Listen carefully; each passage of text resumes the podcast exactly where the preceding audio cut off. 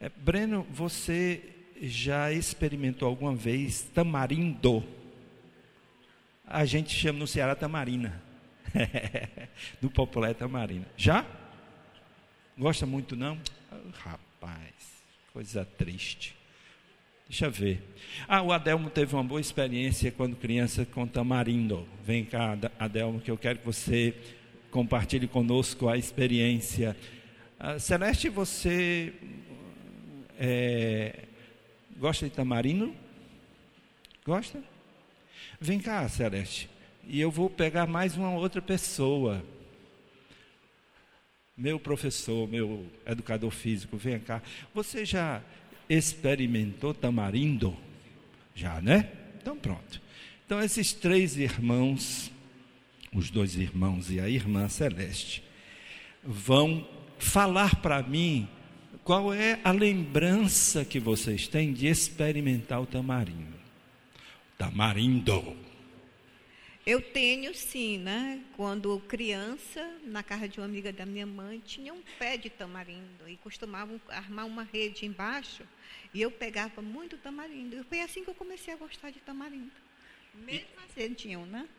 Então você, você é capaz de ver um tamarindo e já salivar? Hum, já tem gente salivando só de pensar. A minha experiência do tamarindo tinha a questão do prazer da fruta. Também, ah, não sei se alguém já subiu num pé de tamarindo, é uma árvore super resistente, mesmo com galhos finos, é difícil de arrebentar. Então nós, no Rio de Janeiro, nós brincávamos, fazíamos brincar de pique em cima da, da árvore, além de pegar o fruto, brincar. Quem caísse da árvore saía do jogo. Então o jogo era fazer alguém sair, conseguir cair da árvore de tamarindo. E que era difícil, porque os galhos não, não arrebentam com facilidade.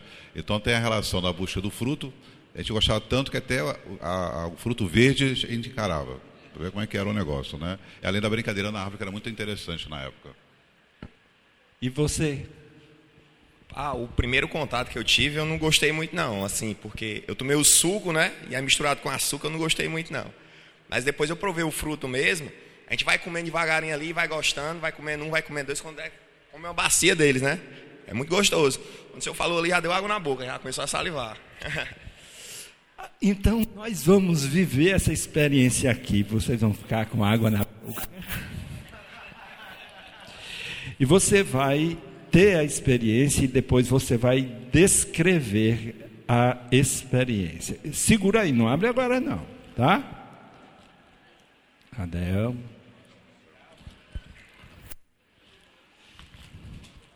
Olha, tem gente com água na boca.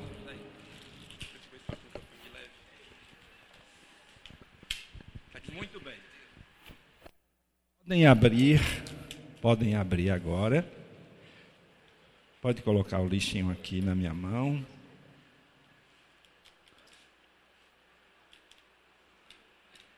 E depois de descascar, aguarde para todo mundo, ao mesmo tempo, começar a experimentar, tá bom? Ah, essa não está boa não, Adelmo. Pega, pega uma outra aqui, por favor. É, pega uma outra.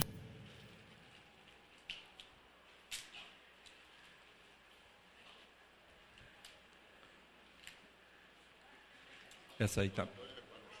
É, é. Depois a gente. Tá boa essa? Não. Misericórdia, Adelmo. Pega outra aí. Não é possível, Adelmo. Ainda bem que eu trouxe mais. Pronto. Ok. Quando o Adelmo terminar ali, então eu queria que vocês tivessem a sensação de experimentar essa fruta. Vai lá.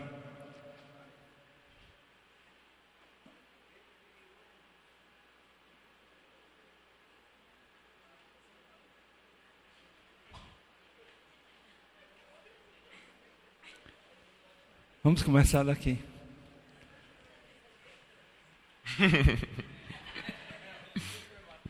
Eu gosto, é bom. Assim, é um pouco amargo, né? Mas é gostoso. Um pouquinho. Essa é amarga, o suco. A polpa da Zazá lá na casa dela estava bem melhorzinha, tá mais. Eu adoro, tá? Eu gosto muito, não tenho que reclamar não, viu? Essa é diferente de outra que você já experimentou? Eu estou achando ela mais docinha.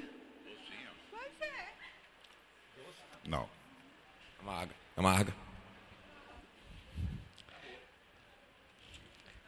Deixe-me ver. Eu estou curioso agora. Ela descreveu como doce. Existe tamarino doce? Existe. E agora? A, a, a Socorro está dizendo que só existe. Vem cá, Socorro, vem cá, vem cá. Vamos, vamos ver essa. Não, eu estou querendo um copinho para poder colocar em semente. Estou com a boca cheia de semente.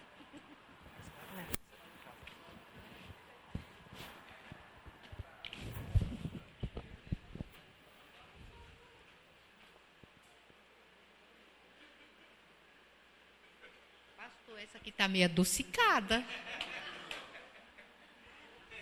Alguém, alguém acreditaria que existe tamarino doce? Essa está.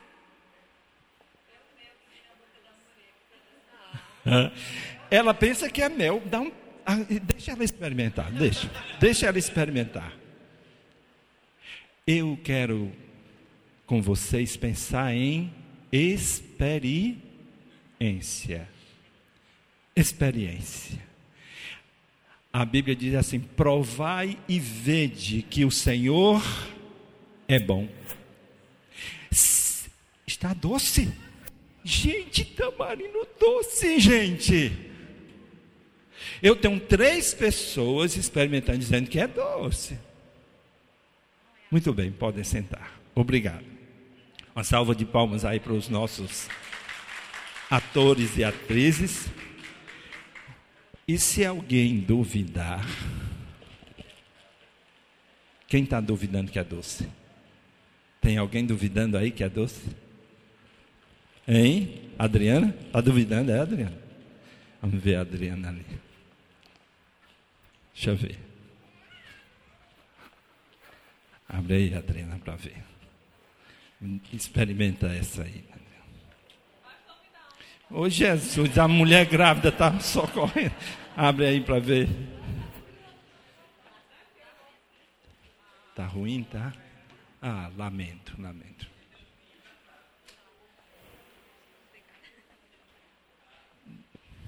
Tá comestível essa aí? Bote aqui. Tá boa? Vem cá, Adriana, vem experimentar aqui um pouquinho da. Só um pedacinho que ela está dizendo. A barrigudinha quer ficar com tudo. E aí? E aí, Adriana? É doce mesmo? Bom, isso que nós fizemos aqui é para agora, no momento da reflexão, vocês entenderem o valor da experiência. Porque nós temos memórias, não é? E algumas pessoas são capazes de salivar só com a memória de experimentar o tamarindo, que normalmente é azedo, não é? Mas agora a gente teve uma experiência que parecia ser impossível. Por quê? Porque nós temos a possibilidade de ter um tamarindo doce. Uma experiência nova? Sim? E aí, Milena? Mas é doce essa aí. Adriana? Doce. Socorro? Doce. Eita Jesus. Muito bem. A palavra de Deus diz em 2 Coríntios capítulo 4, verso 15: Pois tudo é para vosso benefício, para que a graça multiplicada por causa de muitos faça transbordar em ações de graças para a glória de Deus. Vamos orar. Querido Deus e Pai, em nome de Jesus, abre nossos olhos, nosso entendimento, nosso coração, nossos ouvidos, ilumina, Senhor, a nossa mente para nos apropriarmos de tudo quanto a tua palavra nos oferece. Pai Santo, em nome de Jesus, fala ao nosso coração. Amém. Nós vamos pensar no tema multiplicando a graça de Deus. A pergunta é: como a graça de Deus pode ser multiplicada? Como? Como a graça pode alcançar um número cada vez maior de pessoas? A primeira resposta é uma vida transformada impacta outras. Uma vida transformada impacta outras. Crentes genuínos, crentes verdadeiros, conversões verdadeiras, mudanças verdadeiras, mudanças reais na vida dos crentes impactam outras vidas. Nada é tão forte como a transformação que o Evangelho produz na vida de uma pessoa. Quando as pessoas veem, testemunham a transformação real que o Evangelho produz, elas são impactadas. Tem um relato bíblico em Atos capítulo 16, versos 25 a 32 essa ocasião foi a ocasião em que Paulo e Silas, após serem espancados, foram presos. E aí o texto bíblico descreve: por volta de meia-noite, Paulo e Silas oravam e cantavam hinos a Deus, enquanto os presos os escutavam. Como você ficaria depois de uma sessão de 39 chibatadas? Como você ficaria? Estes homens estavam fazendo o quê? Cantavam hinos a Deus e oravam. E os outros presos e os carcereiros os ouviam. De repente houve um terremoto tão intenso que os alicerces do cárcere foram abalados.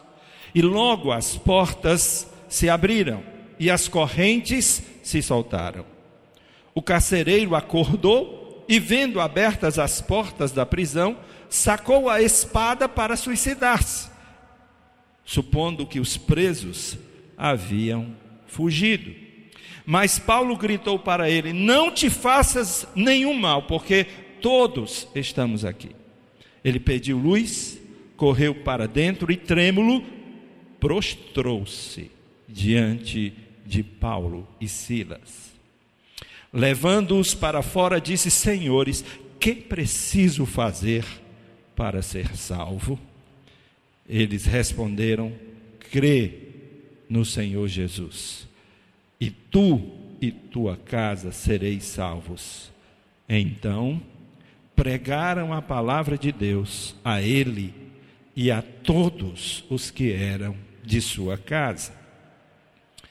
Pergunto: o testemunho que Paulo e Silas deram na prisão para os demais presos, para os carcereiros que ali estavam, multiplicou a graça de Deus?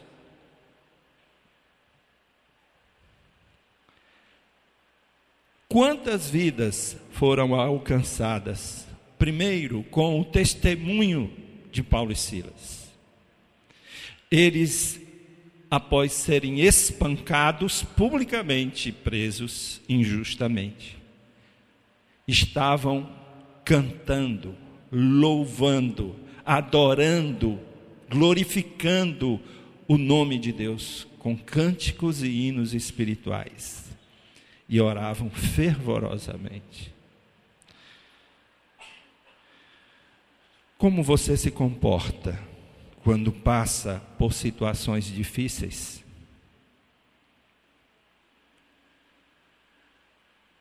Eu posso descrever a situação desses dois homens como uma situação difícil?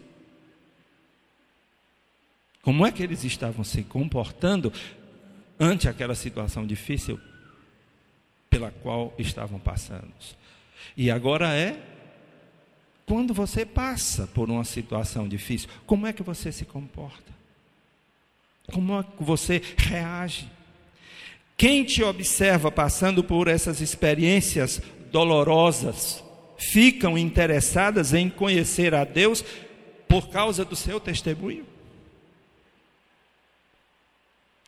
Ou a conclusão é, vixe, ser crente como esse aí, hum, hum.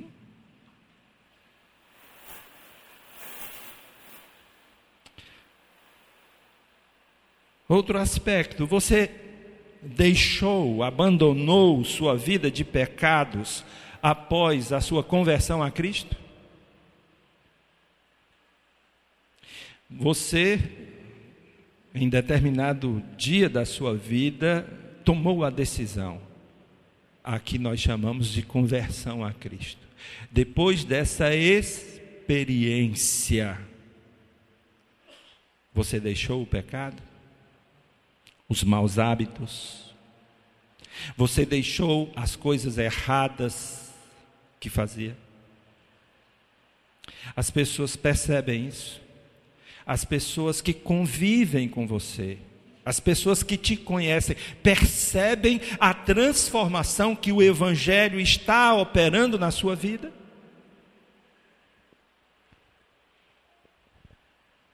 Vidas verdadeiramente transformadas pelo Evangelho servem como um imã para atrair outras pessoas e assim multiplicar a graça de Deus.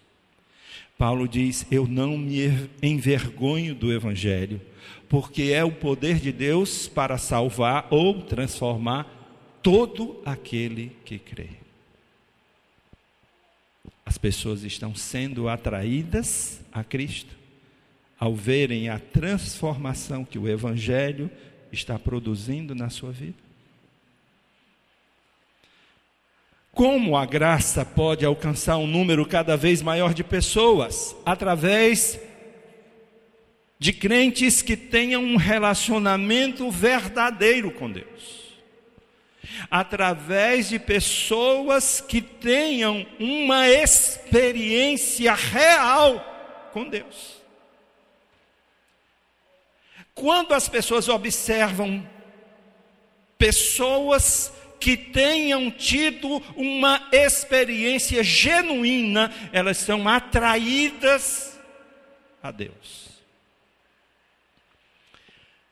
E a vida eterna é esta: que te conheçam a ti só, por único Deus verdadeiro, e a Jesus Cristo, a quem enviaste. Quando Jesus está respondendo às pessoas a pergunta sobre o que é a vida eterna, ele está falando de experiência, de relacionamento com Deus, o Pai, e com o Filho Jesus. Ele não está colocando uma experiência religiosa, litúrgica. Não.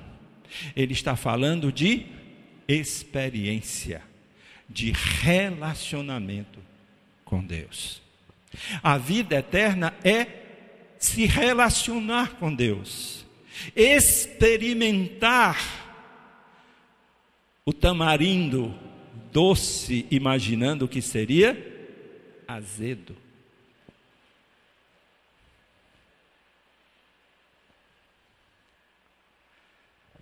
Esse conhecimento, portanto, aqui referido por Jesus, não é simplesmente saber, conhecer, entender, mas é experimentar, é ter uma experiência pessoal com o Senhor.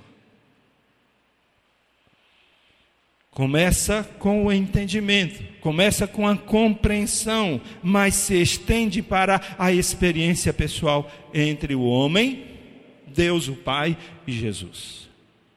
Então, o que é ter a vida eterna? É ter uma experiência com Deus, é conhecê-lo, é experimentá-lo verdadeiramente na vida. Romanos capítulo 5 diz assim: Visto que o amor de Deus foi derramado em nosso coração pelo Espírito Santo que nos foi dado. O amor de Deus, ele é derramado. Portanto, ele é experimentado. Ora, quando ainda éramos fracos, Cristo morreu pelos ímpios no tempo adequado. Mas Deus prova o seu amor para conosco ao ter Cristo morrido por nós quando ainda éramos pecadores. Muitas pessoas, quando nós lhes anunciamos a mensagem, pregamos o Evangelho e dizemos que elas podem e devem ter uma experiência com Deus, elas, elas obstam esta ideia dizendo: mas eu, mas eu ainda fumo, eu ainda bebo, eu faço coisas erradas. É, deixa eu deixar essas coisas para vir para Deus. Não, não, não, não, não. O Evangelho é uma experiência de transformação de Deus em nós. E não uma transformação nossa para ir para Deus. Como você está? a partir de onde você está, você vai experimentar a Deus, o amor de Deus e a transformação que Ele opera depois de você abrir-se, render-se ao amor de Deus.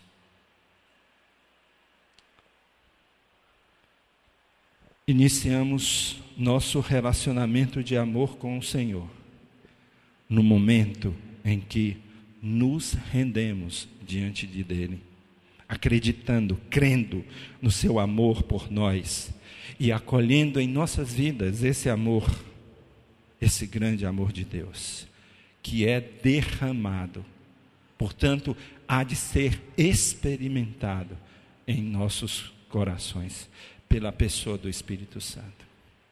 Quem opera essa obra é o Espírito Santo. Saiba, você que agora está sendo exposto à pregação do Evangelho, sabe o que, é que Deus está fazendo agora, exatamente agora? Ele está derramando o amor de Deus no seu coração. Você está experimentando o amor de Deus exatamente agora. E o que que você faz quando esse esse Espírito da verdade, o Espírito de Deus, derrama o amor de Deus em seu coração, você o acolhe. O acolhe. O recebe graciosamente. Porque esse é o movimento do Espírito de Deus. O amor de Deus, o amor de Deus. Pergunto: está presente na sua vida? Você tem que pensar sobre isso, porque disso depende a sua eternidade.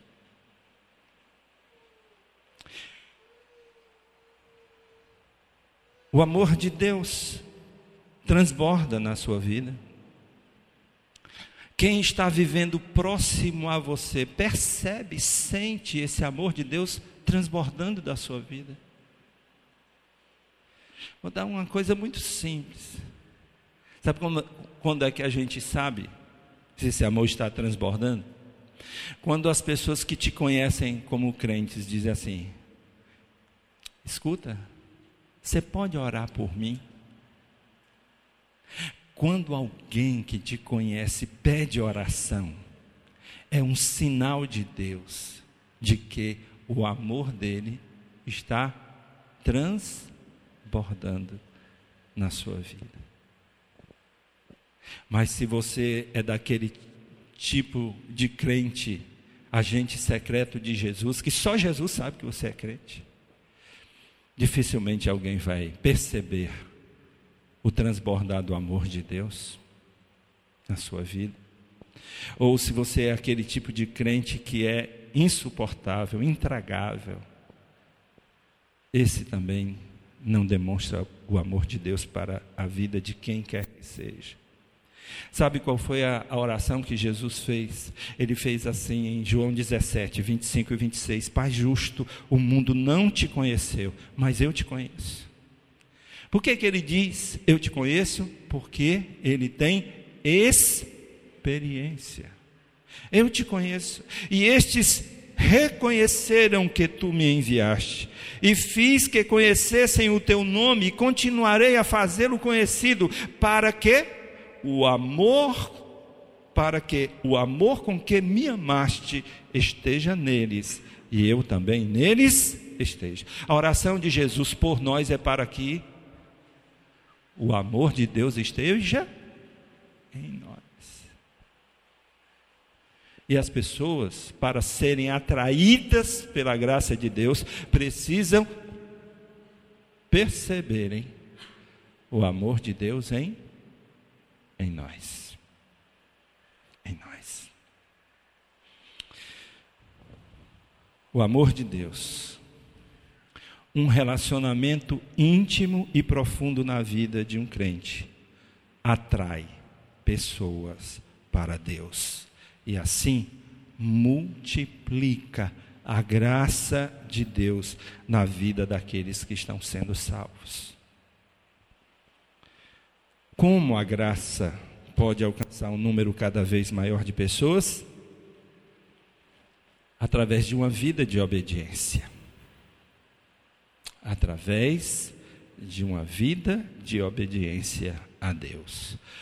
Jesus ensinou Aquele que tem os meus mandamentos e a eles obedece, esse é o que me ama.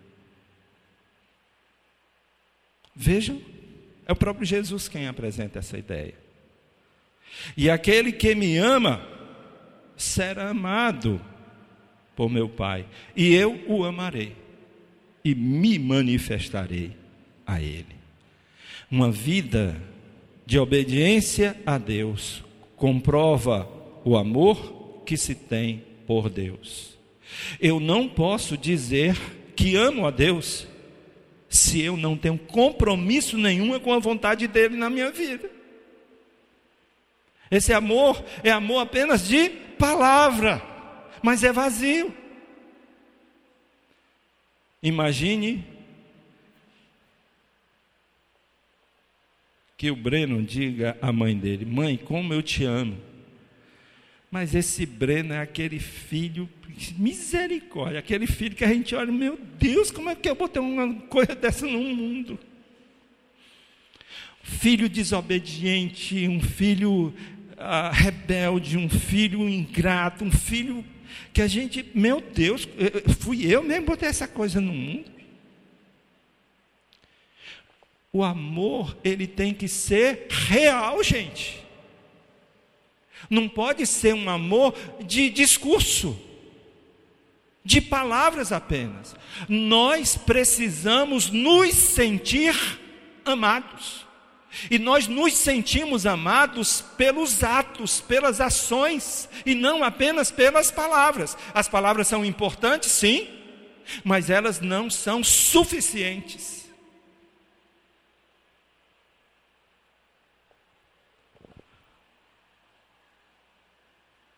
Uma vida de obediência a Deus comprova se temos ou não amor a Deus. Para quem ama a Deus, o passo seguinte é mostrar, demonstrar que ama a Deus, através de atos de obediência.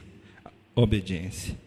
A fé e o amor a Deus não podem ser, portanto, apenas de língua, apenas de palavra, mas em espírito e em verdade. Jesus ensinou em João 15: Como o Pai me amou, assim também eu vos amei. Permanecei no meu amor. Se obedecerdes aos meus mandamentos, permanecereis no meu amor. Do mesmo modo que eu tenho obedecido aos mandamentos de meu Pai e permaneço no seu amor. Ou seja, Jesus não está fazendo ou nos dizendo para fazer nada que ele não tenha feito antes. Ele fez. Ele diz: assim como eu permaneço no amor de Deus, vocês devem permanecer no amor de Deus. E permanecer no amor de Deus significa se submeter à autoridade, à vontade de Deus para a sua vida. Uma vida de submissão, uma vida de obediência a Deus, nos torna mais justos, mais retos, mais santos, e tudo isto vai atrair mais e mais pessoas a Cristo. Elas vão ver a nossa vida e elas serão atraídas a Cristo, porque elas estão vendo a transformação de Deus operada em nós. A mudança, o amor, não de palavra, mas de vida. O evangelho que as pessoas estão lendo e vendo em nossas vidas, com certeza vai multiplicar a graça de Deus, mais do que um milhão de palavras que possamos dizer para as outras pessoas. Muitas pessoas, guarde isso no seu coração, já tenho dito e repito, muitas pessoas na sua vida só lerão o Evangelho que está escrito em nossas vidas, no estilo de vida que nós temos. Elas não abrirão as Escrituras e lerão. Elas lerão o Evangelho que está sendo escrito em nossas vidas. Pense numa responsabilidade que nós temos diante daqueles que estão sem Cristo no mundo. A pergunta então é: tua vida está atraindo pessoas a Cristo? Pensa, eu não quero que você me responda, quero que você pense sobre isso. O teu estilo de vida cristã atrai pessoas para Cristo?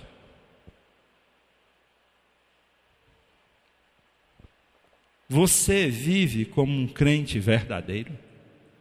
Honestamente, as pessoas que fazem negócios com você, as pessoas que convivem no seu dia a dia, as pessoas que andam com você, estão sendo impactadas pela presença de Deus na sua vida?